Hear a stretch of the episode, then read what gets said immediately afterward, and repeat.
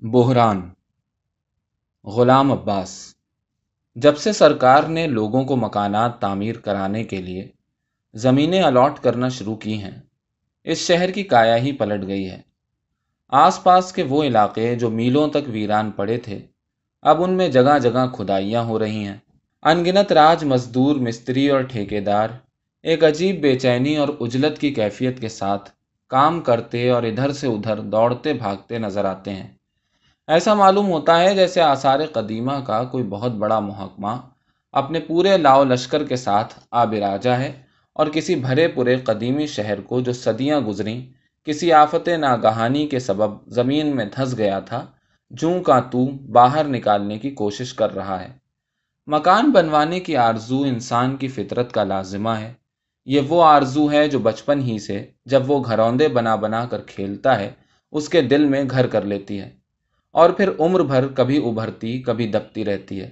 عمر کے کسی دور میں بھی جب کبھی اسے ذرا سی بھی خوشحالی نصیب ہوتی ہے، وہ اپنی اس دیرینہ خواہش کو پورا کرنے کی کوشش کرتا ہے، تاکہ صاحب جائیداد ہونے کا فخر حاصل کر سکے۔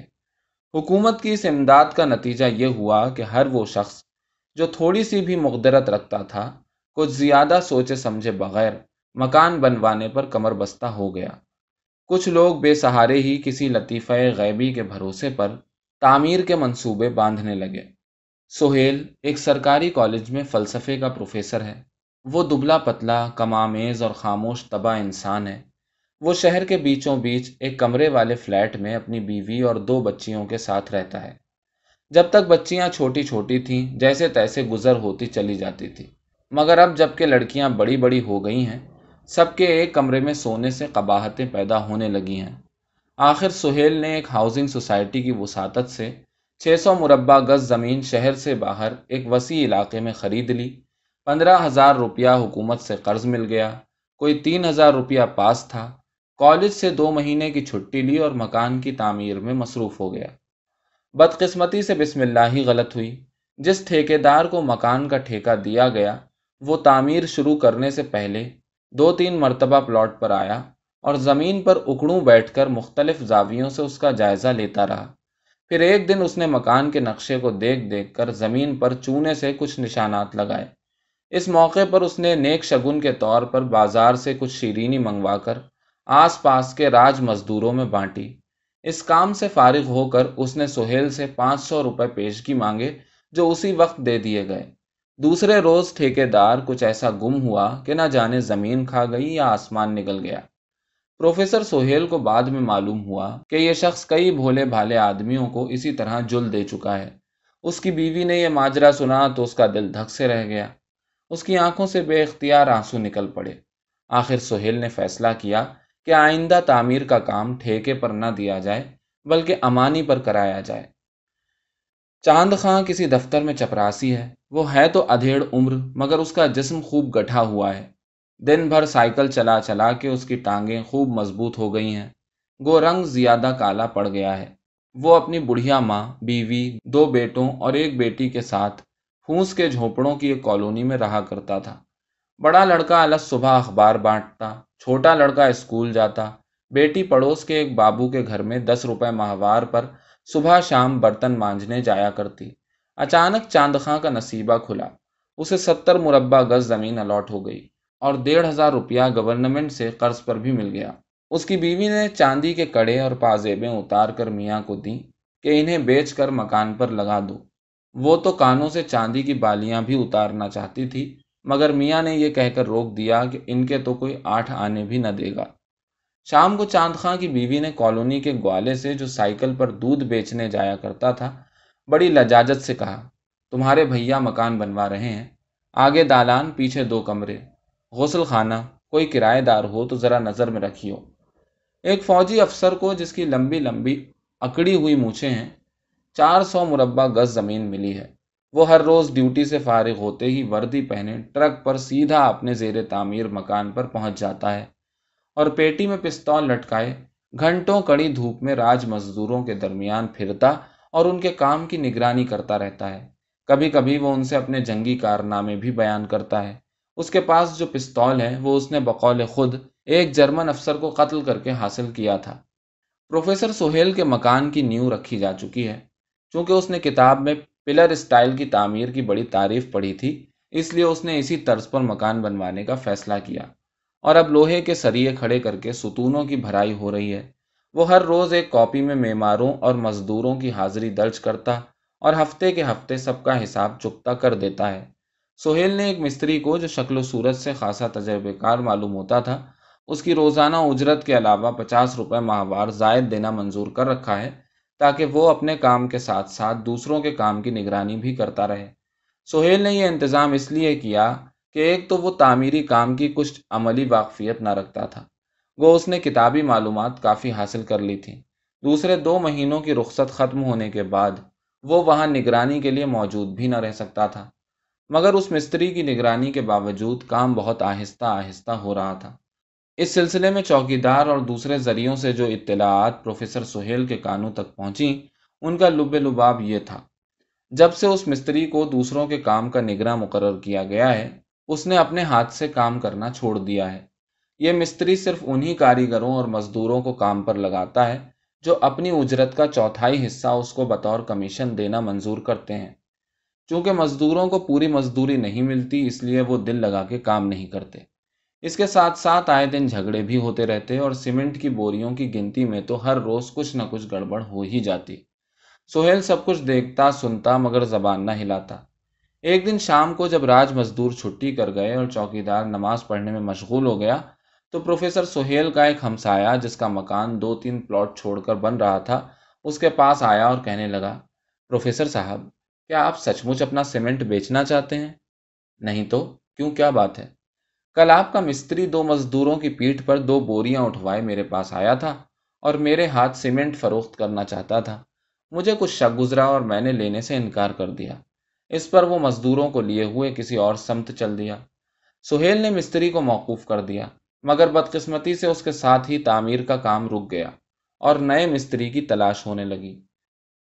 چاند خاں چپراسی نے ایک ٹھیکے دار سے دوستی گانٹھی، وہ سگریٹ پان اور چائے سے اس کی توازو کرتا اور اس کو خوش کرنے کے لیے بڑی چاپلوسی کی باتیں کرتا، بڑے بڑے افسروں کی گھریلو زندگی کے خفیہ حالات مزے لے لے کر بیان کرتا۔ آخر ٹھیکے دار نے اس کا مکان رعایتن بنا دینے کی حامی بھر لی۔ جس دن دفتر میں چھٹی ہوتی چاند خاں اور اس کے بیٹے خود مزدوروں کی طرح کام کرتے۔ اس کے گھر کی دیواریں کھڑی ہو گئیں اور دروازوں اور کھڑکیوں کی چوکھٹیں بھی چنائی میں لے لی گئیں۔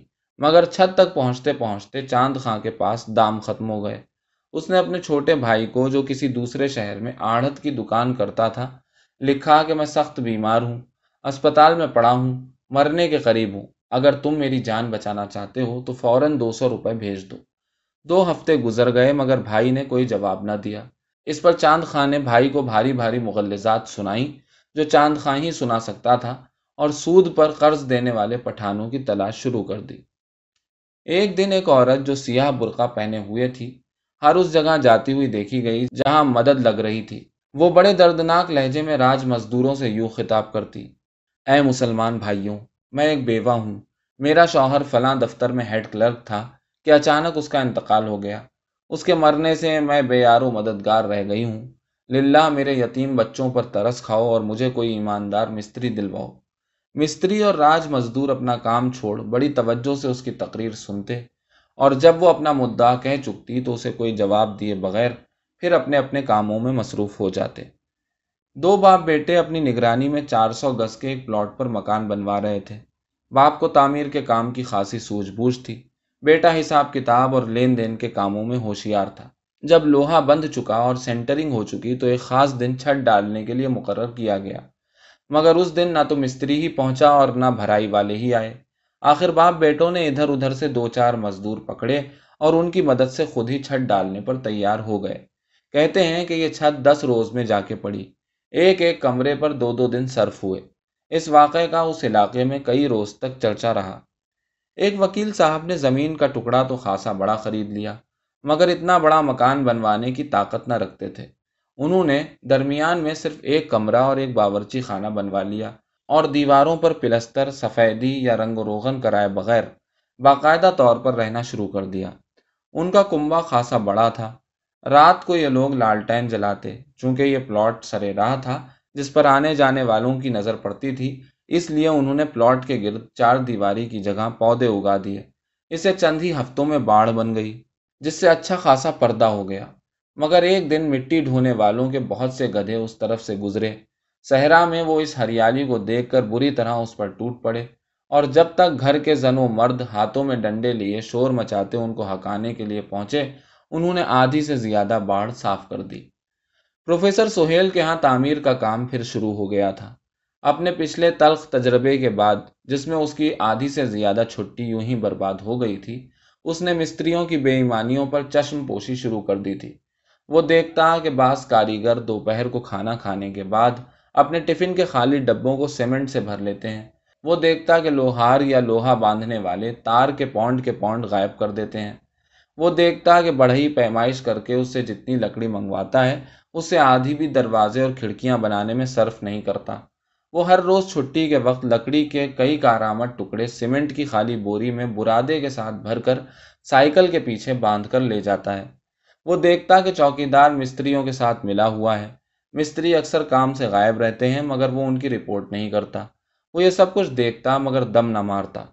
رات کو وہ اپنی بیوی سے ان لوگوں کی دغا بازیاں بیان کرتا۔ بیوی سن سن کر آنسو بہاتی رہتی۔ اس کے دو مہینے کی چھٹی ختم ہو گئی اور وہ پھر کالج جانے لگا۔ مگر درس و تدریس میں اس کا مطلق دل نہ لگتا۔ اس کا دوپہر کا کھانا بالکل چھوٹ گیا تھا۔ وہ کالج سے گھر جانے کے بجائے پلاٹ کا رخ کرتا اور وہاں سے شام کو بڑی دیر میں گھر پہنچتا۔ غضب یہ ہوا کہ ابھی مکان کا بہت سا کام باقی تھا کہ مستریوں کی بے ایمانی، عمارتی سامان کی نایابی اور بلیک مارکیٹ سے اس کے خرید کے باعث اس کا سرمایہ ختم ہو گیا۔ رفتہ رفتہ بیوی کے زیورات، ریڈیو بائسیکل کپڑا سینے کی مشین، کیمرہ، گھڑیاں اور کئی اور مفید اشیاء مکان کی بھینٹ چڑھنے لگے۔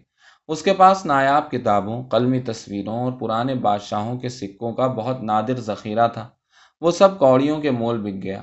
اس کی آدھی سے زیادہ تنخواہ مکان کی تعمیر میں اٹھ جاتی۔ اس نے سگریٹ پینا چھوڑ دیا۔ گھر میں دونوں وقت دال بھاجی پکنے لگی۔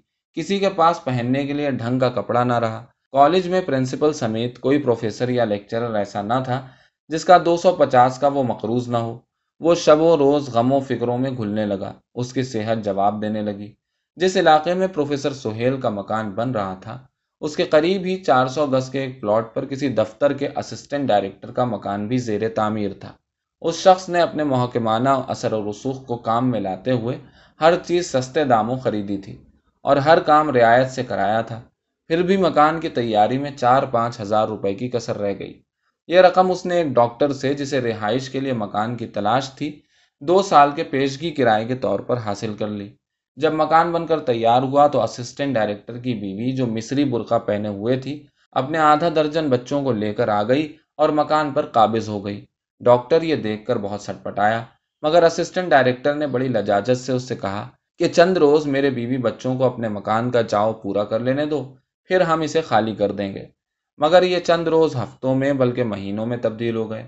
اب اسسٹنٹ ڈائریکٹر نے ڈاکٹر کی خوشامدیں شروع کر دی کہ مجھے اسی مکان میں رہنے دو۔ میرے پاس رہنے کو کوئی جگہ نہیں۔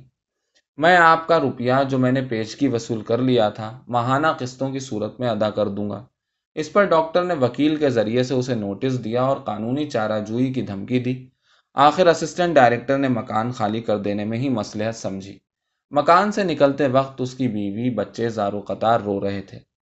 ایک اونچے عہدے دار نے دو ہزار مربع گز زمین پر ایک عالی شان بنگلہ تعمیر کروایا اور اس میں خوش نما باغیچہ بھی لگوایا۔ اس کا نام رین بسیرا تجویز ہوا۔ ایک دوست نے مشورہ دیا کہ اس پر حاضہ من فضل ربی یعنی یہ میرے رب کا کرم ہے، بھی لکھوا دیا جائے۔ عہدے دار نے اس رائے کو پسند کیا اور جلی خط نسخ میں یہ الفاظ بنگلے کی پیشانی پر کندھا کرا دیے۔ دو ہفتے بھی نہ گزرنے پائے تھے کہ یہ بنگلہ، جس پر کوئی نوے ہزار روپے لاگت آئی تھی، ڈیڑھ لاکھ میں بک گیا۔